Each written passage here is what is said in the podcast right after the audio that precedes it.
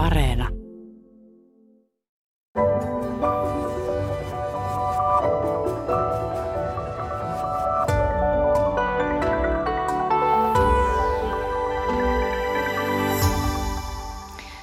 Hyvää tiistai-aamupäivää. Niin, mihin hömötiaiset ja monet muut lintulajit ovat katoamassa tästä maasta? Pertti Koskimies, olet biologi ja, ja tosiaan pitkään ää, tarkkailut ja tutkinut lintuja. Ja tämä sun lintukiinnostus niin sai alkunsa jo lapsena, eikö vaan? 11-vuotiaana 67, että isän kanssa rankamettään pääsin tuolla Lappeella Saimaan eteläpuolella, missä isän puolen suku 11 polvea on elänyt, tai minä olen se 11 tiedetty polvi, niin metsässä kuljettiin kyllä ja ei meillä perheessä ollut sille erityistä luontokiinnostusta, mutta marjassa käytiin ja muuta. Ja sitten 69 menin oppikouluun 67, niin, niin koulussa oli luontokerho ja, ja tehtiin retki tuonne Parikkala-Siikalahdelle Suomen parhaalle Lintujärvelle. Niin se yksi yö siinä toukokuun puolivälissä, kun ilma oli täynnä linnun ääniä ja siipiä ja muuta, niin se niin kuin mullisti minun elämää, että se oli tärkein yö, mitä minä olen elänyt. Mikä siinä oli mullistava? Se oli, se oli se esteettisenä nautintona varmaan, että niitä oli se lajimäärä oli kymmeniä ja se äänten sekamelska ja siis niitä uusia lajeja, mitä ei ollut nähnyt, kun kaksi vuotta nyt olin harrastanut, oikein harrastamalla tehnyt havaintoja. Minulla oli kiikari sitten, niin kyllä se oli jotain, se oli niin mykistävä, että samankaltaisia elämyksiä sitten myöhemmin tullut tuolla Pohjois-Karjalan soilla, on Suopatavin suo joku Kevo-Utsioilla, että hyvin paljon liikun Pohjois-Lapissa, kun on tunturihaukkaa tutkinut yli 30 vuotta, niin kyllä se villi tunturi ja erämaa, että niin, niin mielenkiintoista ornitologista probleemaa ei ole, että minä lähtisin sitä kaatopaikalle tai kaupunkiin tai moottoritien varteen tutkimaan. Että kyllä se on se kokonaisuus, että se ympäristö pitää olla kohdillaan ja lintu on hyvä niin kuin excuse-selitys mennä sinne. Ja tuosta yöretkestä Parikkalan Siikalahdella, niin siitä lähtien niin linnut ovat olleet sun elämäsi keskiössä, että lähdit sitten alaa, alaa opiskelemaan ja olet sitten julkaisut monia lintuoppaita ja lehtijuttuja ja tehnyt tutkimusta. Joo, 75 menin biologiaa opiskelemaan Helsingin yliopistoon ja sitten olin pitkälti toistakymmentä vuotta eläintieteen laitoksella eläinmuseossa töissä – 90-luvun alkupuolella sitten ihan omasta vapaasta tahdosta lähdin pois, koska minulle on tärkeää vapaus. Yli puolet vuodesta on pelkästään metsässä ja sanotaan, että viitisen kuukautta sitten sinnittelen tuolla kirkkonummella. Siellä kyllä talvehtii, mutta silloinkin se sielu on siellä Itä-Suomessa, jossa me sitten kesät ollaan ja vaimon kanssa nyt kahdestaan, kun hän on eläkkeellä. Hän on biologi myös. Mm, eli edelleen vietät puolet vuodesta niin maastossa? Voi sanoa, että vielä enemmän kuin silloin, kun oli yliopistossa kiinni ja muissa tämmöisissä. Että niin paljon kuin suinkin mahdollista. Se on, se on tärkeämpää. Tämä kirjoitustyö nyt on sitten siinä sivussa. No sinä olet Pertti Koskimies aivan varmasti Suomen parhaita ihmisiä vastaamaan, mitä linnuille on tapahtunut. Puhutaan kohta siitä. Valokuvataiteilija Sanni Seppo, sinä olet tutkinut ihmisen ja luonnon suhdetta valokuvissasi ja olet erityisesti tutkinut metsää ja metsäteollisuuden vaikutusta metsiin, mutta lintujen suhteen kerroit olevasi myöhäisherännäinen. Mutta sinunkin lintuin innostukseesi niin liittyy elämys. Joo, se on jotenkin tuonut mun elämään hirveän ihanan asian nämä linnut. Mä olin niin kuin, ennen koronaa, mulla oli kiireinen talvi ja etelä oli lumeton, niin menin Itä-Suomeen – meidän metsäkämpälle, että pakko päästä pariksi päiväksi hiihtämään. Ja yhtäkkiä tämä korona niin kuin räjähti ja kaikki peruuntui ja mä olin se pari päivää, vierähtikin pariksi kuukaudeksi. Ja mä olin vähän niin kuin hämmentynyt, kun mä en ollut ottanut mukaan oikein mitään työjuttuja. Ja, ja sitten siellä mä tajusin, että se, niin kuin, että mä istun kämpän, kämpän rappusilla ja juon kahvia ja kattelen lintuja, niin se niin kuin oli jotenkin hirveän rauhoittava. Ja mä huomasin, että mulla on, tajusin, että mulla on niin kuin humahtanut pari tuntia, kun mä katson, kun toi, vaikka hömötiainen tulee siihen lintulaudalle ja seurailen sitä ja, ja niissä on joku käsittämättömän rauhoittava voima ja ja sitten samaan aikaan Pentti Linkola kuoli ja vaikka mä nyt en kaikkea hänen näkemyksiä jaan, niin mä jotenkin hirveän vahvasti samaistun Pentin niin kuin vihaan ja suruun niin kuin Suomen metsien ja luonnon tuhoamisesta ja arvostan hänen lintutuntemustaan. Ja sitten mä jotenkin mä päätin, että Pentti Linkolan kunniaksi mä opettelen nyt ainakin 50 lintulajia tunnistamaan. Ja sitten missä liityit myös lintutieteelliseen yhdistykseen, eikö vaan? Tringaan, joo. Ja, ja se on ollut hirveän tärkeää, että musta on niin kuin aivan upeaa, että nämä lintutieteelliset yhdistykset järjestää tämmöisille myöhäiseränneille tai varhaiseränneille, kelle vaan niin kuin tämmöisiä kursseja. Sitten mä menin innokkaasti niin kuin joka ikiselle. Tietysti korona jarrutti niitä silloin, että niitä, paljon niitä linturetkiä peruttiin, mutta että kävin tämmöisillä retkillä ja kävin peruskurssia ja halutin, halusin niin kuin määrätietoisesti opetella tunnistamaan lintuja. Ja ilman niin kuin niitä kursseja ja niitä retkiä ja ilman ihania ihmisiä, jotka erilaisilla lintujen tiirailupaikoilla ja lintutorneilla on niin kuin tämmöisiä aloittelevia suostunut neuvomaan ihan vapaaehtoisesti, niin mun tuntemus olisi paljon huonompi. Että, mm. että musta on niin kuin hienoa, että tähän lintuharrastajaporukkaan liittyy myös paljon semmoisia avuliaita ihmisiä, jotka haluaa sitä omaa tietoisuutta ja tuntemusta jakaa. No miten sun metsäsuhde on muuttunut sen jälkeen, kun sä aloit tarkkailla lintuja? Se onkin mielenkiintoista, että mä olin viime kevään just pohjois vanhoja metsiä kuvaamassa ja heräsin sitten aina niin kuin auringon nousun aikaan ja ja sitten se lintujen laulu on niin kuin aina kuulunut siihen tietysti metsään, ja varsinkin niin kuin kevään auringon nousun metsään. Mutta yhtäkkiä kun mä olin niin kuin semmoisessa siinä niin kuin moodissa, että mä haluaisin opetella niitä tunnistamaan. Yhtäkkiä se ei ollutkaan enää niin kuin vaan se sellainen konsertti, vaan mä halusin erotella, että tuolla laulaa joku, tuolla laulaa joku, onkohan se leppälintu, tuolla laulaa joku, oliko toi punatulkun ääni.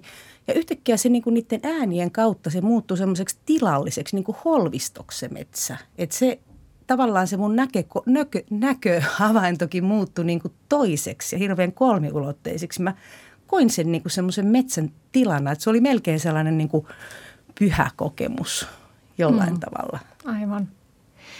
No Pertti Koskimies, kun sanoit tosiaan, että edelleen yli puolet vuodesta vietät maastossa ja oot, oot oikeastaan vuodesta 1967 lähtien kolunut Suomen metsiä, niin huomatko sä ö, muutoksia tässä äänimaisemassa siellä metsässä? Kyllä sen äänimaisemassakin tietenkin huomaa, että, että minun iso, iso osa niin kuin maastokaudesta sieltä huhtikuun puolivälistä heinäkuun alkuun on lintujen laskemista tietyillä paikoilla. Että ne on semmoisia, niin kuin tämä Siikalahti, 50 vuotta joka vuosi, että tunnen se erittäin hyvin, mutta myös sitten 90-luvulta asti Ilomantsin, Kesonsuo, Ilomantsin, Patvinsuo, Koivusuo, tietyt metsäalueet siellä – ja muuallakin. Ja sitten näitä lehtoja on aika paljon ja, ja Etelä-Karjalassa erilaisia järviä ja muita, että, että niin kuin summaan mitä minäkin vuonna paikalla, tietyllä paikalla on ja siitä saa nämä, nämä seuranta-aineistot, niin kuin, että miten lintukannat kehittyy ja – iso osa, tai oikeastaan maaympäristössä melkein kaikki havainnot tulee äänistä. Et eihän siellä korkeassa metässä juuri mitään näe, että kävelen siellä kartta kädessä ja 99 prosenttia ainakin niistä havainnoista siihen kartalle, niin se on se koiras laulaa tai, tai pariskunta varoittaa tai, tai joku muu ääni kuuluu. Ja, ja ei niitä lintuja tarvitse nähdä, että tällä tavalla ne äänet tulee voimakkaasti. Mutta tuosta, mitä Sanni sanoi tästä esteettisestä näkemyksestä, niin Tästä seuraa sitten, kun noin 60-70 aamua siitä vähintään auringonnoususta, niin olen siellä, siellä laskennoissa puoleen päivään asittain niin, niin en osaa oikein pihallakaan kulkea. Meillä on kaksi pihaa, toinen siellä Siikalan rannalla Parikkalassa, toinen täällä. Sanottakoon, että rouvani on tilastoinut monta vuotta, että miten paljon lajeja hän saa semmoisen toista sataa lajia näiltä kahdelta pihalta yhteensä. Totta kai, kun siellä Parikkalassa siihen Siikalahdelta kuuluu kaikki erikoisuudetkin, niin – pihalla kävelee, että no nyt laulaa yksi peippo, nyt laulaa kaksi peippoa tämmöistä. Mutta olen sen verran syntiä tehnyt. Vuonna 1990 olen kansainvälisessä lintutieteellisessä kongressissa Uudessa-Seelannissa ja palumatkalla sitten Fitsisaarella pysähdyin kolme päivää ja oltiin siellä viidakossa ja en tuntenut ensimmäistäkään otusta. Tietenkään kiipesin palmuun kuin Kekkonen, se oli kiipeilijälle oma, oma erikoisuutensa, mutta esteettinen elämys niistä viidakon lauluista, niin se oli aivan upea. Eli ei tarvitse tietää, minullekin esteettinen puoli on ihan, että vaikka on ateisti, niin menen sinne luontoon kuin kirkkoon ja siinä on äänet ja, ja, ja, ja tuota, näköhavainnotkin ja, ja niin kuin kaikilla aisteilla. Ja suurin kirkko on varmasti, missä minä käyn vuosittain useammankin kerran, niin on Kevon kanjoni ja näitä pieniä kirkkoja on sitten paljon muita. Mm, mutta huomaatko, kun nyt puhutaan tästä lintulajien vähenemisestä, niin huomaatko sen siinä äänimaisemassa? Huomaa, huomaa toki, mutta onhan se kysymys siitä, että – että niitä ääniä on kymmenittäin, niin sitten kun otetaan laulujen lisäksi nämä varoitusäänet, poikasäänet, yhteysäänet, kaikki tämmöiset, niin jotta sen oikeastaan äänimaailmassa huomaisi, niin pitää olla pitkään käynyt samoilla paikoilla ja, ja toki tuntee ne äänet, että veikkaan, että jos ns. tavallinen ihminen menee tai mökkitontilla tai tuntee nyt jonkun verran niitä ääniä, niin eihän ehkä äänimaailmasta sitä niinkään huomaa, koska tietyllä ja yhdellä paikalla niin on paljon myös sattumavaihtelua. Et meillähän kysellään, kun on tuolla Radio Suomen puolella esimerkiksi talviruokintaillassa, niin aina, että kun meidän pihalla nyt ei ole punatulkkoa, niin mistä tämä johtuu. Ja kaikilla muilla Suomen pihoilla saattaa olla punatulkkoja tavallista enemmän sinä talvena, mutta siinä on aina tämä sattuma. Linnut, linnut kaikki ei ole kotipaikkauskollisia. Mm. Joo, että äänen perusteella on vaikea tietää, että mitä, mitä lintulajille tapahtuu. Sanni Seppo, sä oot ö, poliittisen valokuvan festivaalin toinen taiteellinen johtaja. Tämä on ö, näyttely valokuvan museossa Kaapelitehtaalla parhaillaan menossa 6. päivä tammikuuta asti ja, ja teillä on tänä vuonna linnut teemana. Ja olet tehnyt sinne itse tällaisen uhan alla teoksen yhdessä Riina Pippurin kanssa, missä tuodaan esille se, että, että kun Suomessa – pesi 244 lintulajia, niin niistä peräti 121 kuuluu uhanalaisiin, siis ainakin jollain lailla vaarantuneihin lajeihin. Ja, ja tästä olette tehneet sinne ää, valokuvanäyttelyn. Ja tässä ää, näyttelyn esittelytekstissä sanotaan, että, että tämä on just ää, vaikea havaita tätä ää, li, lajikatoa, koska se muutos on hiljalleen tapahtuva ja miltei näkymätön – Kottaraisparvien muodostamia häikäisevän hienoja kuvioita ei juurikaan enää näy. Helmipöllön puputus kuuluu kevätyössä yhä harvemmin. Viljapelloilla helisevä peltosirkun sointi on kadonnut lähes kaikkialta. Yli kolmasosa Suomen linnuista on uhanalaisia. Ja kysytte näyttelyssä, että jääkö lintujen laulu soimaan vain äänitteisiin kauppakeskusten käytäville. Millaista tätä näyttelyä oli koota? No se oli tavallaan niin kuin tämän mun oman lintuharrastuksen kautta tuli myöskin sitten, kosketti enemmän ja enemmän tämä tietolintujen uhanalaistumisesta. Ja, ja se on ollut tässä näyttelyssä sitten yksi. Tässä näyttelyssä on sinällään niin kuin erilaisia, tavallaan ajatus on se, että me osattaisiin katsoa luontoa myös toisen lajin näkökulmasta. Että ylipäätään se on niin kuin tämän näyttelyn semmoinen ehkä kantava teema – No sitten mä itse havahduin niin kuin siihen, toisaalta tämän oman tietämättömyyteni, lintutietämättömyyteni ja ymmärsin, että mä en ole ainut, joka tietää linnuista hirveän vähän, niin tavallaan sitä kautta mä halusin tehdä näkyväksi sen asian, että kuinka paljon meillä on näitä uhanalaistuneita lintuja. Ja, ja tota, ja Suomessa on myös niin kuin valtava määrä hirveän ammattitaitoisia ja hyviä ja hienoja harrastajia ja harrastajavalokuvaajia. Ja mulle oli ihan itsestään selvää, että, että mä en niin kuin osaa näitä lintukuvia ottaa, vaan että mä haluan tehdä tätä niin kuin yhdessä näiden esimerkiksi lintutieteellisten yhdistysten jäsenten kautta tai tällaisten luontokuvaajien kautta, jotka mä oletan, että toimii vastuullisesti kuvata näitä lintuja. Ja, ja me saatiin tähän teokseen sitten myös Tringalta – rahoitusta, eli, eli se tehtiin niin paljolti yhdessä myös tämmöisten suojeluasiantuntijajärjestöjen kanssa. Ja, ja jotenkin niin kuin mä ajattelin sen, että, että jos kuulee tämmöisen luvun, että 121 lintua on, on uhanalastunut ja kolmasosa linnuista on uhanalaisia, niin se ei välttämättä kerro niin paljon kuin se, että sä näet ne kaikki linnut niin kuin kasvotusten. Ja, ja sä näet, että siellä on niin kuin tällaisia ihan tuttuja lintuja, että jos me ajatellaan tätä niin kuin – kuukiurusta kesähän, puolikuuta peipposesta, västärkistä, vähäsen pääskysestä, ei päivääkään, niin siellä taitaa olla peippo ainut, joka ei ole tällä punaisella listalla. Että, että se, että me nähdään niin kuin näitä tu, ihan tuttuja lintuja ja ymmärretään, että, että, tota, että nä, näilläkään ei mene enää hyvin. Mm. Ja sitten toisaalta, että näkee sen koko 121 lintua, jotka on niin sanotusti tällä punaisella listalla, joista yksi on siis jo hävinnyt, kultasirkku.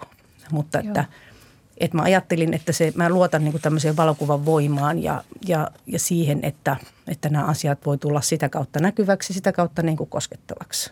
Ja Joo. sitten tämä oli niin kuin ihan hirveän hieno prosessi tehdä näiden, näiden upeiden valokuvaajien kanssa yhdessä.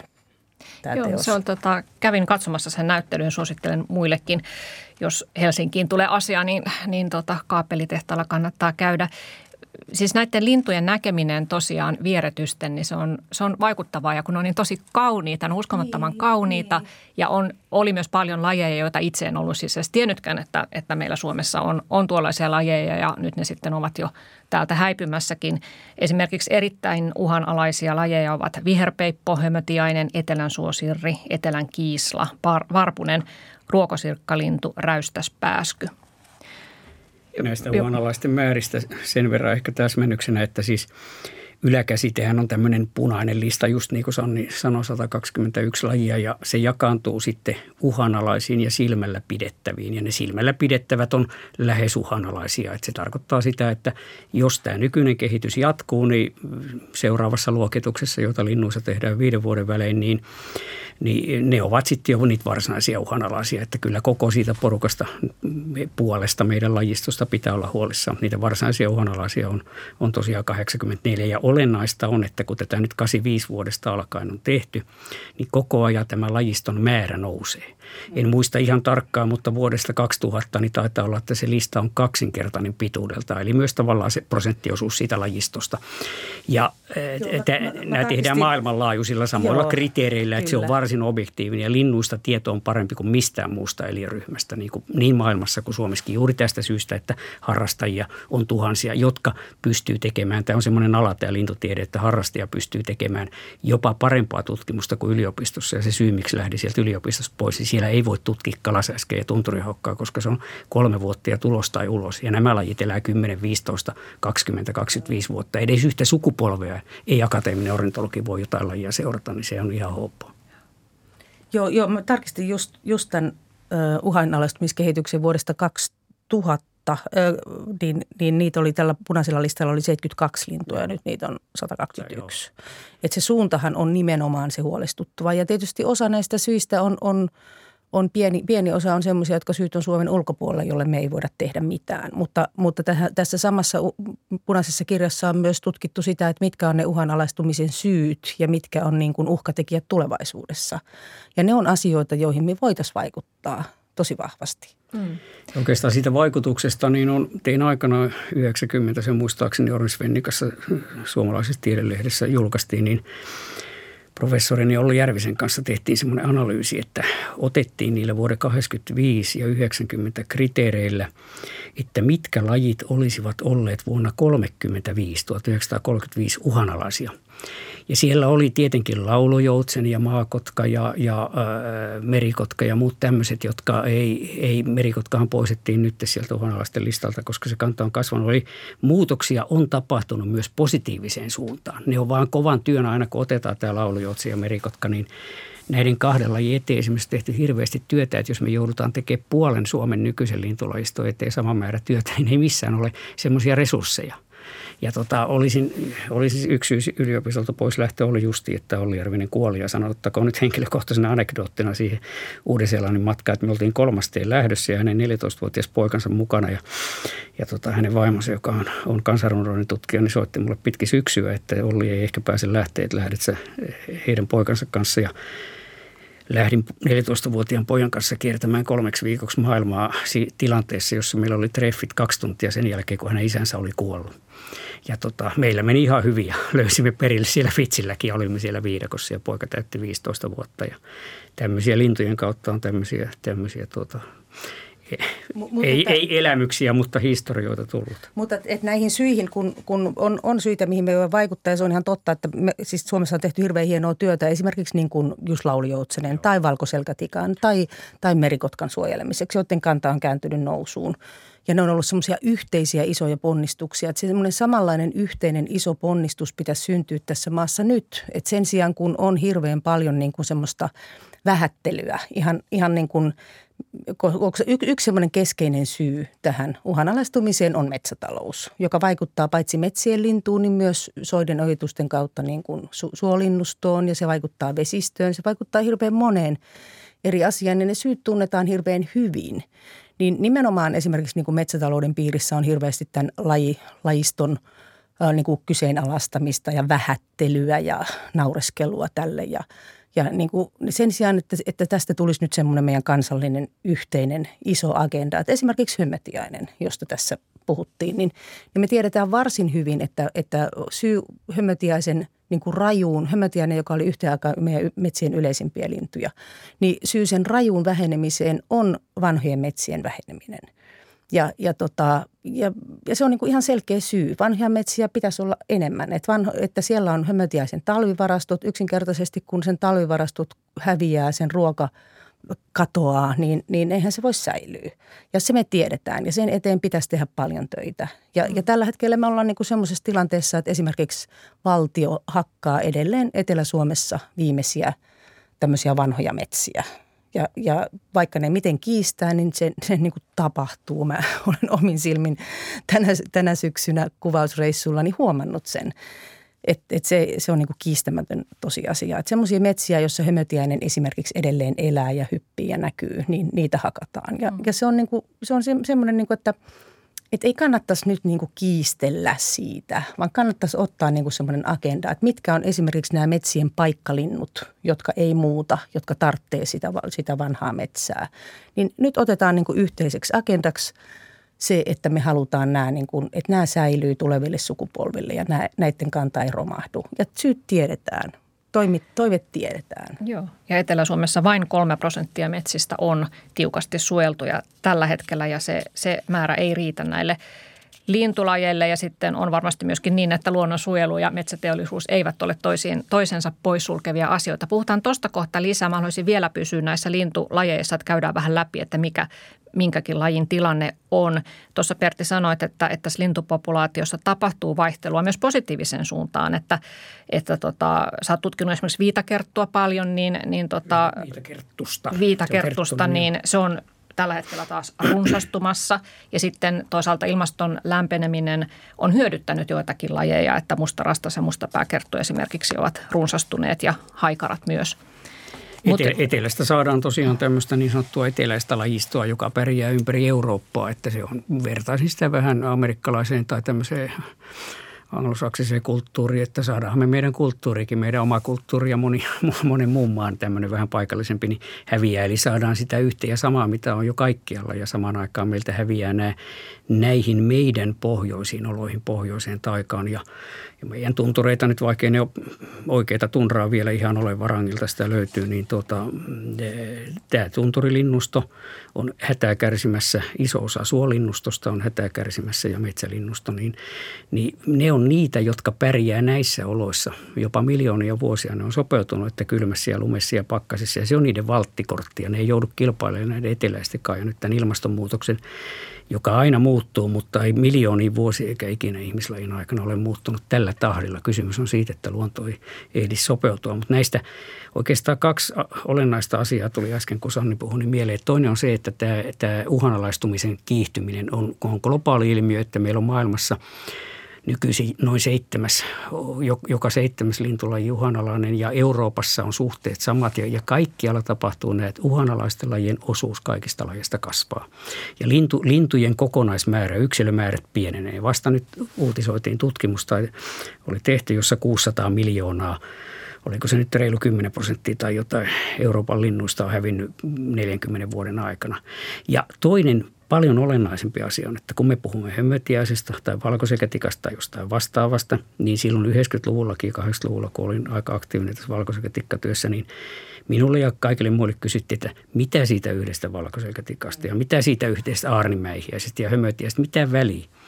Ei ymmärretä sitä, että nämä lintulajit, joiden ekologia tunnetaan hyvin, me tiedetään, mitä ne tarvii, niin kuin Sanni sanoi äsken, että ne eivät saa näitä talvivarastoja kasaan. Se kertoo siitä, että suippolatvaisissa teini-ikäisissä talouspuissa silloinkin teini-ikäisissä vielä, kun ne jo hakataan, niin siellä on murtoosa joitain prosenttia hyönteisistä ja hämähäkistä verrattuna vanhan metsän lavelatvasen puuhun, niin ne eivät saa tarpeeksi ruokaa, ne kuolee nälkään, menehtyivät siellä. Ja se kertoo siitä näiden lintujen kohtalo, että siellä paljon muutakin on häviämässä. Että nämä on vaan semmoisia indikaattoreita tai ilmenttejä, lajeja ja perehdyin siellä yliopistouralla, kun neljä vuotta suunnittelin ympäristöministeriön toimeksiannosta tätä Suomen linnuston nykyistä seurantajärjestelmää, niin luin, luin kaiken, mikä silloin oli ja olen lukenut sen jälkeenkin, niin tästä just, että mikä on biologista seurantaa, mikä on se idea ja tietyillä lajeilla.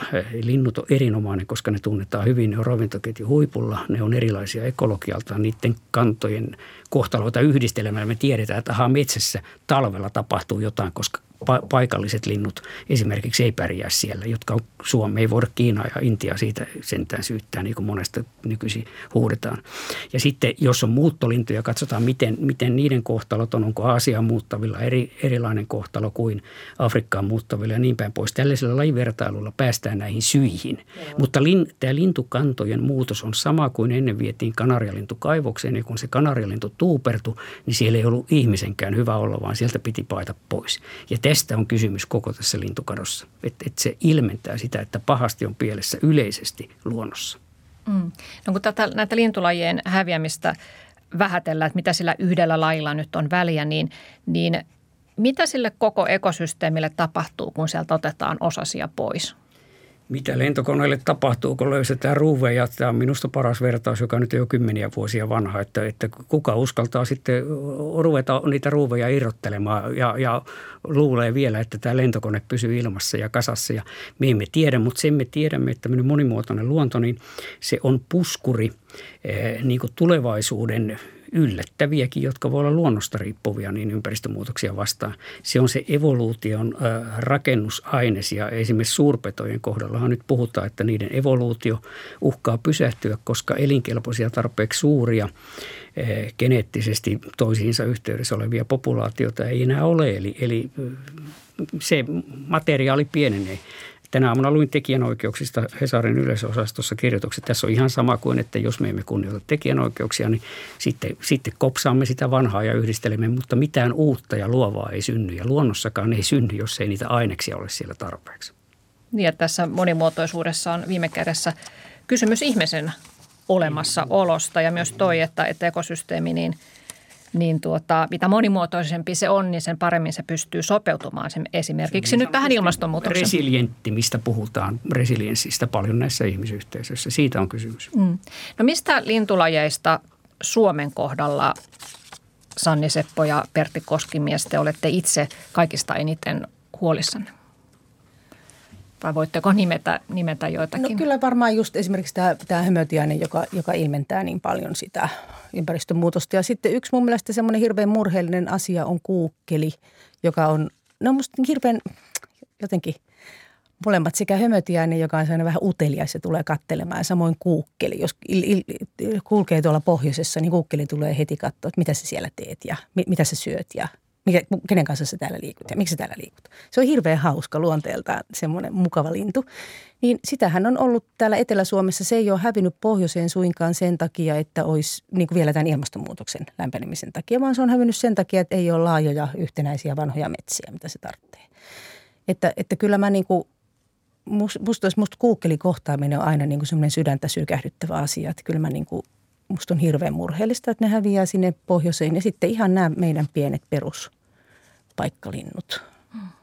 Ja sanoisin melkein yksittäisiä lajeja. Tärkeämpää on katsoa siitä, että, että minkä ympäristötyyppien lajit. Me tiedetään, että että tämmöisten kosteikkojen lajit, joilla oli, oli hieno kultakausi niin kuin 80-90-luvulla, ne on romahdusmaisesti vähentynyt.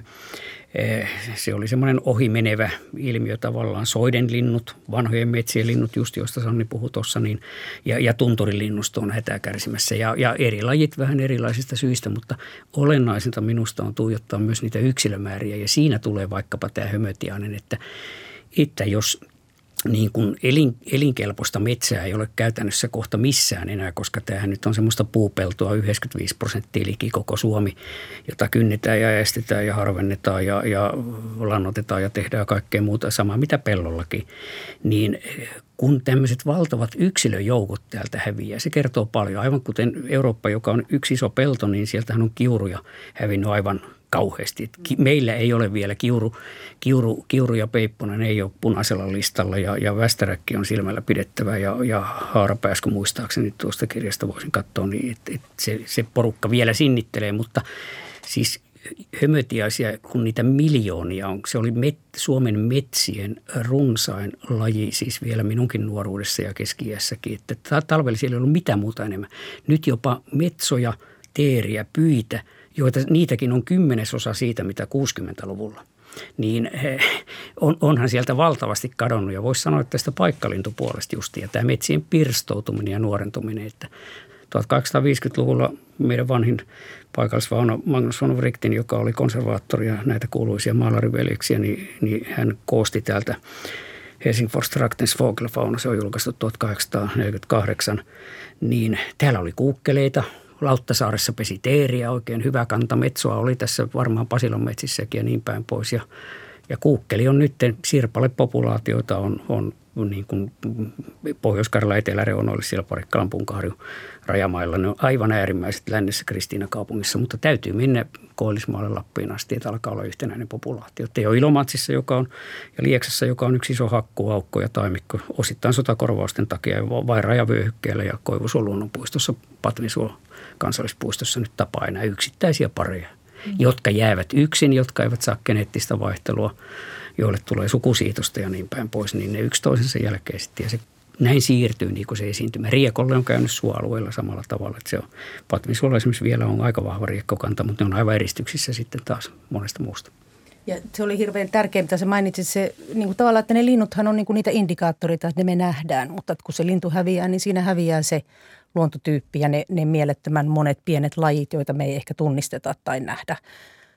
Ja, ja, tota, ja sitten tavallaan niin kuin sekin tuntuu musta hirveän traagiselta, että, että Suomi niin kuin metsäisenä maana, niin meidän melkein kaikki metsäluontotyypit on uhanalaisia Kolmi tällä hetkellä vaarantuneita. Joo, ja tota, esimerkiksi kangasmetsän luontotyypistä kaikki. Et yksi, yksi on pohjoisessa elinvoimainen, mutta kaikki muut on vaarantunut. Että sehän niin kuvastaa sitä, että, että miten tämä luonto on ollut moninainen, hirvittävän moninainen.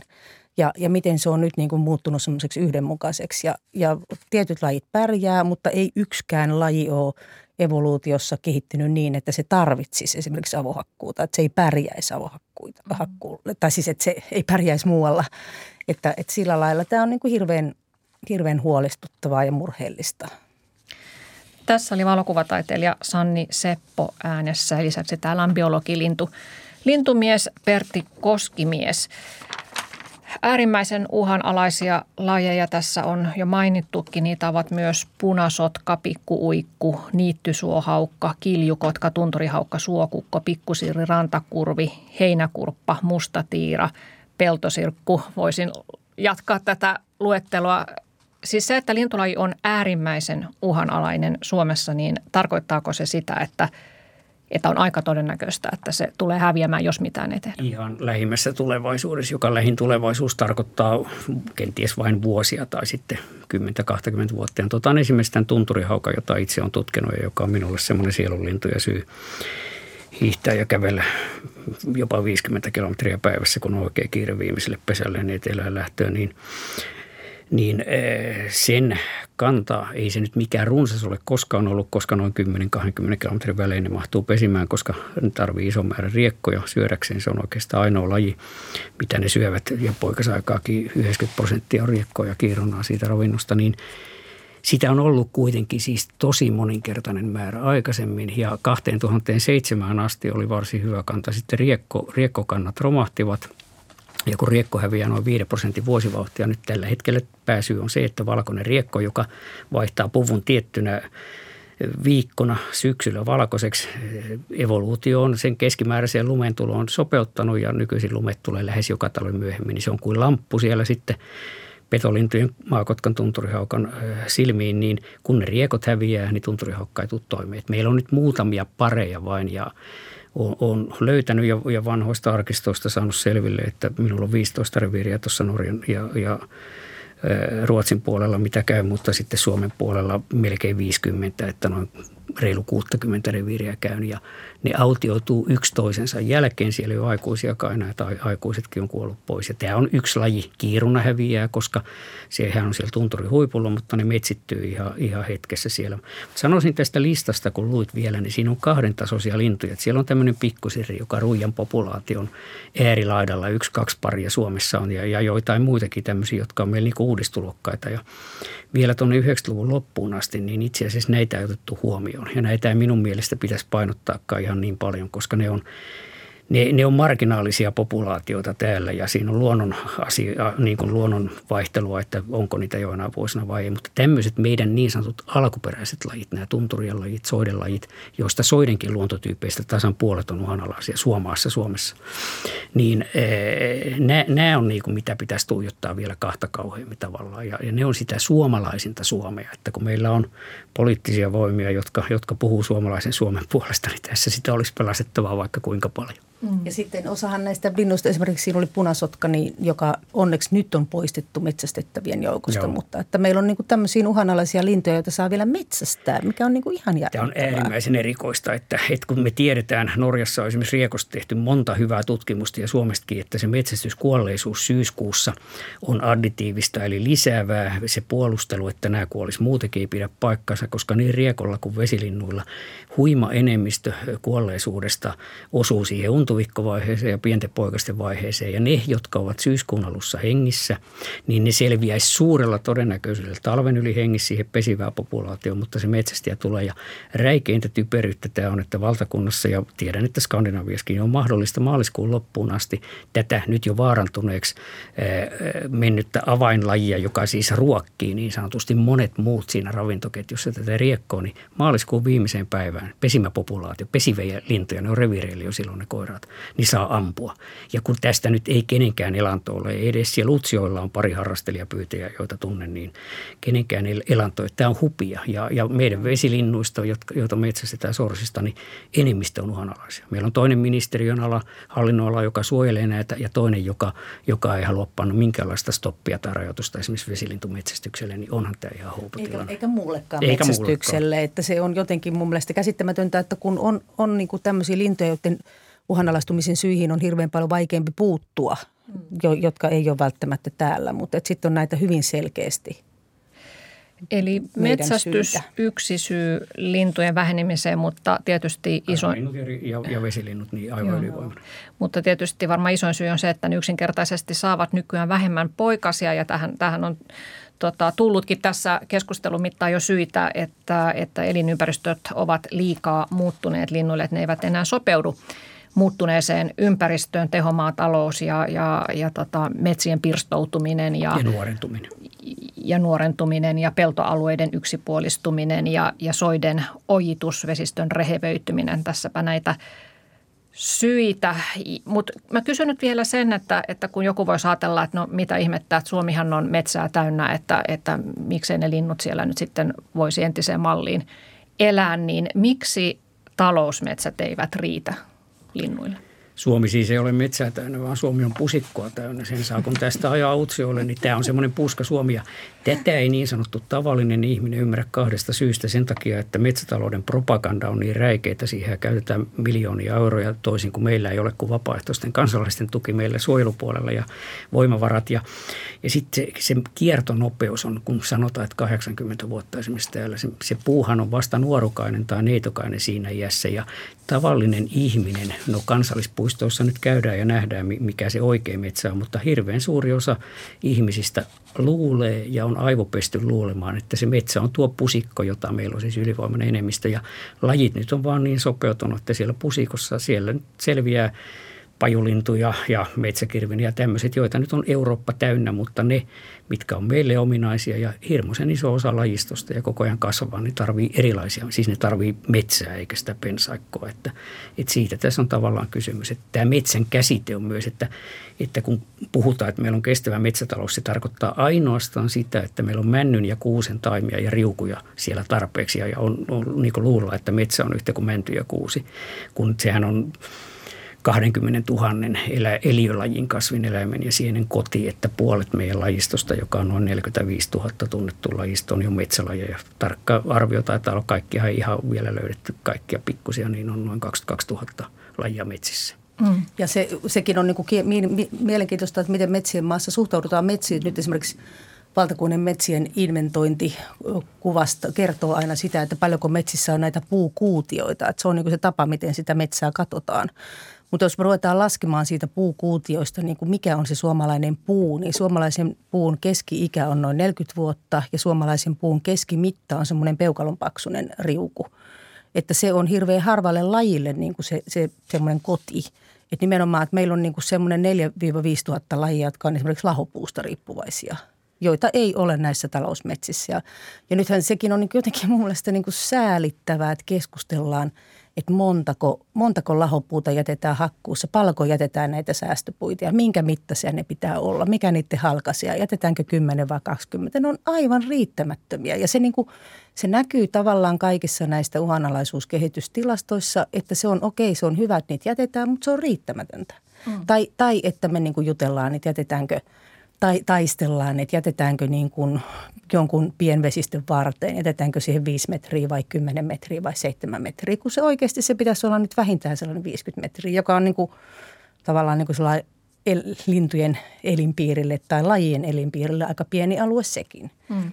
No mitä te sanotte, että kun tällä hetkellä tosiaan Etelä-Suomen metsistä vain kolme prosenttia on tiukasti suojeltuja ja, ja vanhoja metsiä meillä – yhä valtion toimesta hakataan. Ja, ja Yksityisten EUn, myös, että ei se joo, pelkkä valtio siinä synny. Joo, ja EUn metsästrategiassakin niin kehotetaan pidättäytymään näistä vanhojen metsien hakkuista. Että miten, miten voisi yhdistää tämän, että metsiä voitaisiin jollain lailla käyttää hyödyksi, mutta myös turvattaisiin No kyllä se, no tuo luontopaneelihan teki hirveän hyvän ehdotuksen just vähän aikaa sitten, että Suomessa pitäisi nyt tällä hetkellä kaikki yli 120-vuotiaat metsät niin kuin rauhoittaa toistaiseksi ja, ja katsoa, niin kuin mikä se tilanne on, on, on niin kuin sitten jatkossa. Ja kyllä se pitäisi niin kuin ehdottomasti olla se niin kuin 10 prosenttia tiukkaa suojelua. Ja sehän ei riitä, että meillä on niin kuin pohjoisessa aika paljon suojel, suojeltu, vaan me tarvitaan nimenomaan Etelä-Suomessa. Että joka paikassa on se oma lajistonsa, että pohjoisten metsien suojelu ei auta niitä Etelä-Suomen härässä – olevaa lajistoa. Joka on suurempia, jota on enemmän. Joka on, suur, niin, on kaikkea nimenomaan. Kahlajalinnut on ainoa, jota on täällä pohjoisessa enemmän kuin päivätasojen seudulla. Tämä on semmoinen yleiseliömaantieteellinen laki, että etelä, etelämpänä on aina enemmän lajeja kyllä. Pohjoisessa on niitä erikoisempia, kyllä. mutta sanoisin tästä metsä, metsän tota rakenteessa. Tämä on yksi metsätalouden propaganda, että Suomessa on enemmän puuta kuin koskaan.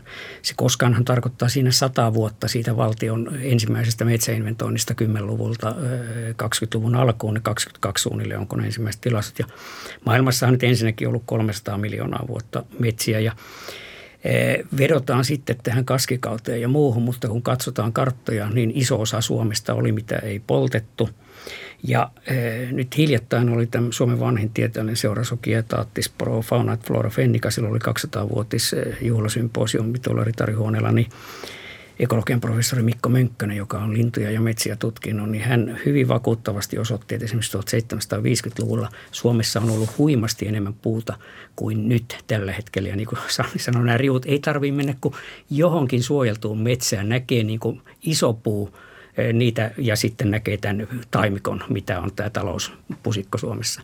Niin miten voi joku, jolla on silmät auki, niin väittää, että siinä olisi siinä pusikossa enemmän puuta. Ja lahopuun määrä on olennainen tekijä, että kun puhutaan, jos yhteen asiaan pitää kiteyttää niin kuin tämä niin sanottu metsäriita, jota nyt kymmeniä vuosia on puhuttu jo metsäriidasta, niin talousmetsässä on keskimäärin yksi kuutio hehtaarilla lahopuuta tai kuollutta puuta.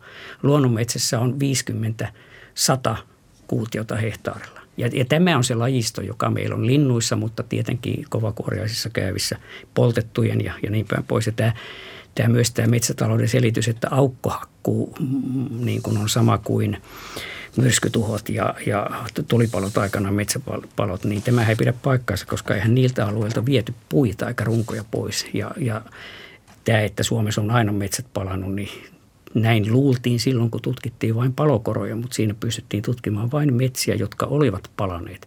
Sen jälkeen, kun huomattiin, että täytyy tutkia maaperää, niin huomattiin siellä maaperäkerroksissa, että eihän tässä valtavat puolilääni ole palannut 500 vuoteen tai jotain. Eli kyllä mm. meillä on ollut näitä. Ja yksi semmoinen iso asia on soiden, soiden tuhoaminen, soiden ojitus, joka on saanut näitä puukuutioita lisää. Ja sehän uhan alastumista lisää myöskin.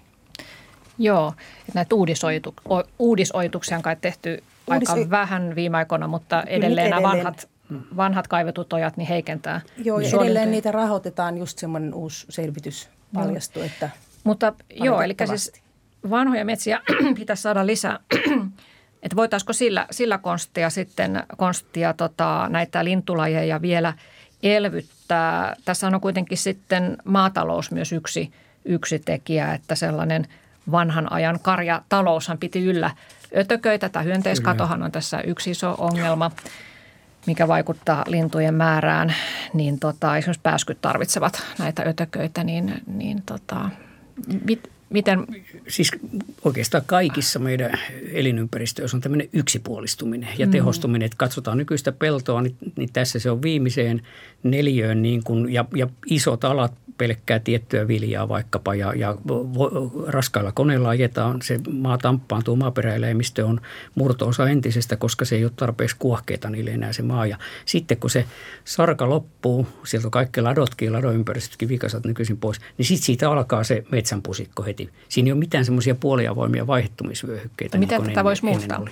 No sitä voisi muuttaa varmaan niin, että oikeasti, kun näitähän nykyisin maksetaankin näitä ympäristötukia ja tiedän, että jossain Britteisaarilla niin aivan jotain ruisrääkkää, siis ihminen saa elantonsa, että se suojelee ruisrääkkää, pitää ne niityt sellaisena. Ja kun monella alalla on alueella mm, on, on maataloudesta jopa ylituotantoa sitä tuetaan ja muuta, niin nämä ympäristötuet, jotka nyt on mennyt vähän, en tiedä minne, mutta ei ainakaan oikeisiin kohteisiin, niin niillä voitaisiin saada paljonkin, että sellaisia. Ja tutkitusti tiedetään, että luomu viljelmillä niin on, on paljon rikkaampi fauna. Katsotaan sisäläimistä, katsotaan sitä nyt mitä ryhmää melkein tahansa. Ja tämähän on tavallaan, niin kuin voi ajatella, että karjataloudessa on tällä hetkellä semmoinen tuplatuho, että, että on niin kuin hirveän surullista, että hirveän harvoin karja enää pystyy laiduntamaan ulkona esimerkiksi, vaan, vaan ne on vaan niin kuin neljän seinän sisällä koko ajan.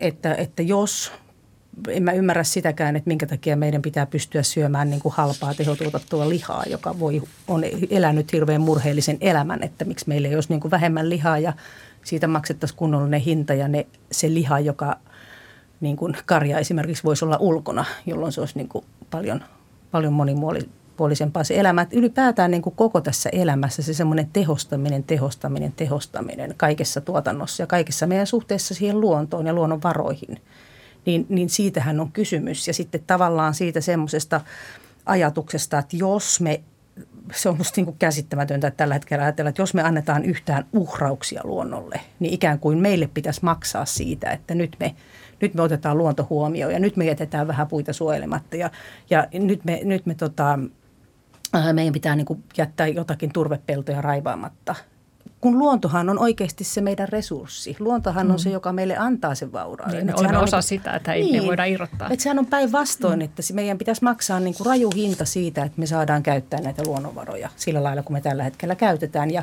ja Suomi on yksi niin kuin maapallon maa, joka, joka käyttää nämä oman luonnonvaraosuutensa hirveän nopeasti, että me kerta kaikkiaan niin kuin ylikulutetaan tätä Huhtikuun jälkeen olemme jo niin kuin velkapuolella niin, ollut kymmeniä niin. vuosia, niin sehän kertautuu. Kyllä, se on sellainen kokonaisvaltainen asia, miten meidän pitäisi ajatella luonnonvarojen ja eläinten ja kaiken mm. niin kuin tuotantoa. Että. Miten sitten vesilintujen elinympäristöjä voitaisiin suojella tai parantaa?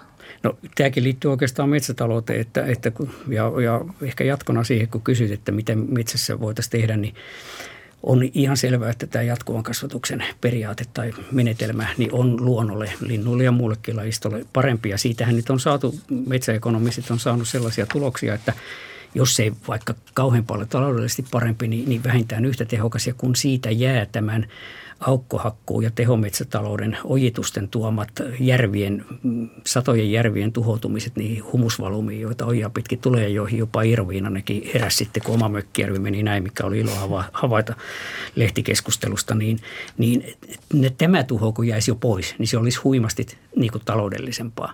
Ja, ja äh, meille, niin kuin, meille myös samentuu vedet ja, ja se on ongelma monille tämmöisille kirkkaiden vesiin, mutta sanottakoon, että tähän asti vielä, niin tämä kirkkaiden vesien lajisto, siis meille tyypillisten reittivesien Saimaan Päijänteen vastaavien, niin se, se lajisto, joka on aika vähälukuinen kuikat, koskelot joitain muita, niin ne, ne pärjää keskimäärin paremmin kuin nämä aivan ylirehevöityneet, jotka on siis saasteista lähinnä rehevöityneet. Ja, ja ennen kaikkea viime vuosikymmeninä niin, niin maatalouden ravinnepäästöistä, niin kuin koko Itämerelle on käymässä. Mm. Ja semmoinen summa summarum sanoisin näistä vielä ilmastonmuutoksen aikakaudella, että kun nyt se on kauheasti tapetilla ja syytä ollakin, niin se vaikuttaa moneen, moneen lajiin linnuissakin, mutta siis pääsyy lintukatoon ja luontokatoon Suomessa ja maailmalla on elinympäristöjen tuhoutuminen ja muuttaminen. Se, muuttuminen. Se on ykkönen ja sitä vauhdittaa sitten vielä tämä ilmastotuho. Ja ilmastotuhous on se ongelma, että vaikka osa lajeista niin pystyy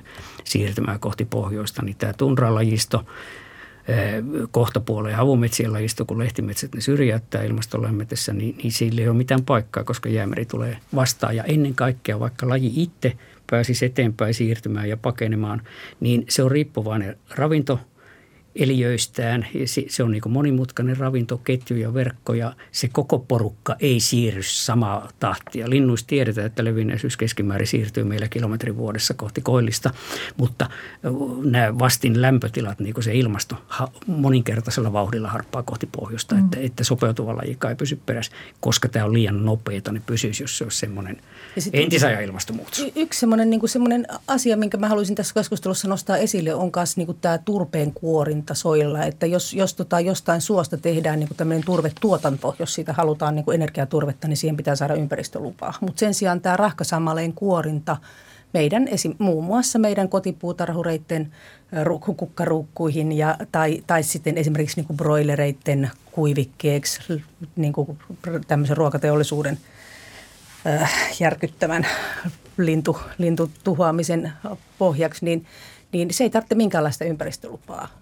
Ja sitten mm. ajatellaan, että se on ikään kuin uusiutuva, kun se uusiutuu noin 20-30 vuodessa. Mutta eihän sinä aikana ehdi tämä lajisto muuttaa toisaalle. Että se on yksi semmoinen lisääntyvä ja todella niin kuin raju teko. Ja vähän sitä, sitä rajuutta ehkä voi sillä hahmottaa, että, että soissa nimenomaan on erittäin innostunut soista ja sen takia siellä kuljen. Niin soissa viehättää se, että kun olen siellä luonnontilaisella suolla, niin tiedän, että tämä oli tämän näköinen luultavasti tuhat vuotta sitten. Mm. Kun ainoa mitä siellä tapahtuu, niin se turve kasvaa millin tai kaksi vuodessa. Että jossain Ilomantsin kesonsuolla se on kerennyt jääkauden jälkeen 10 metriä tai vajaa kasvaa ja, ja muuten se on aika paljolti samannäköinen ja tämä voisi sanoa Linkolaa siteraten, että tämä eh, soiden ojitus, kun uudeksi karttamerkiksi yleisimmäksi on tullut isossa osassa valtakuntaa täällä eteläpuoliskossa, niin tämä soiden ojitusviivotus, niin tämä on suurin mullistus Suomessa sitten jääkauden ja sitä se varmasti kyllä on. Mm. Täytyy tietysti muistaa, että ihan kaikki lintukadosta ei ole, ei ole vain Suomen omaa syytä. Ei, että, muuttolintuja osa on, joissa, joissa Joo, se että muuttolinnut ö, kohtaavat monenlaisia vaaratekijöitä matkallaan ja, ja tota BirdLifein tutkimuksen mukaan niin Välimeren maissa tapetaan vuosittain laittomasti 25 miljoonaa lintua ja ja, ja, mutta tässä on parempaan suuntaan menossa, että, että tota, esimerkiksi Malta, joka tunnetaan ehkä yhtenä pahimpina muuttolintujen surmanloukkuna, niin siellä on tehty valistustyötä, että semmoinen huvivuoksi lintujen tappaminen on, on vähentymään päin. Ja kannattaa aina muistaa se, että suojelu tuottaa tulosta. Että silloin kun siihen niin kuin yhteisesti ryhdytään. Siitä ja silloin, näyttöäkin. Niin, siitä on näyttöä. Nimenomaan niin kuin esimerkiksi laulujoutsen, joka, joka oli kuolemassa sukupuuttoon. Ja Yrjö Kokko teki siitä hienon teoksen ja sai niin kuin ihmiset rakastumaan laulujoutsineen, joka oli aikaisemmin vihattu ja helppo, helppo ampua valkoinen lintu, niin siihen oli hyvä osua. Sitten siitä on tullut rakastettu Suomen kansallislintu. Että me voitaisiin ajatella, että me otetaan niin kuin hömötiainen seuraavaksi – seuraavaksi tämmöiseksi niin kuin urakaksi, että kuinka me niin. saadaan hömötiainen meidän semmoiseksi kakkoskansalliseksi. Yrjö koko aikaa 50-luvulla vielä ihmiset luki kirjoja tähän. Tämä laulu Joutsen 50 ja ne tulevat takaisin 54, niin, mutta hän oli kuuluisa, hän oli pidetty siitä pessistä ja illuusiasta, jonka hän kirjoitti sodan traumojen tähden. Hän oli Mika Valtarin jälkeen silloin Suomen toisiksi luetuin kirjailija, että tota, ei löydy nykyisin enää semmoista kirjailijaa. Toivoa kuitenkin Pitäisi on. Pitäisi joku tubettaja saada tähän. Kiitoksia Pertti Koskimies ja Sanni Seppo tästä Kiitos. keskustelusta Kiitos. ja pidetään huolta meidän pikkulinnoistamme. Hyvää päivänjatkoa.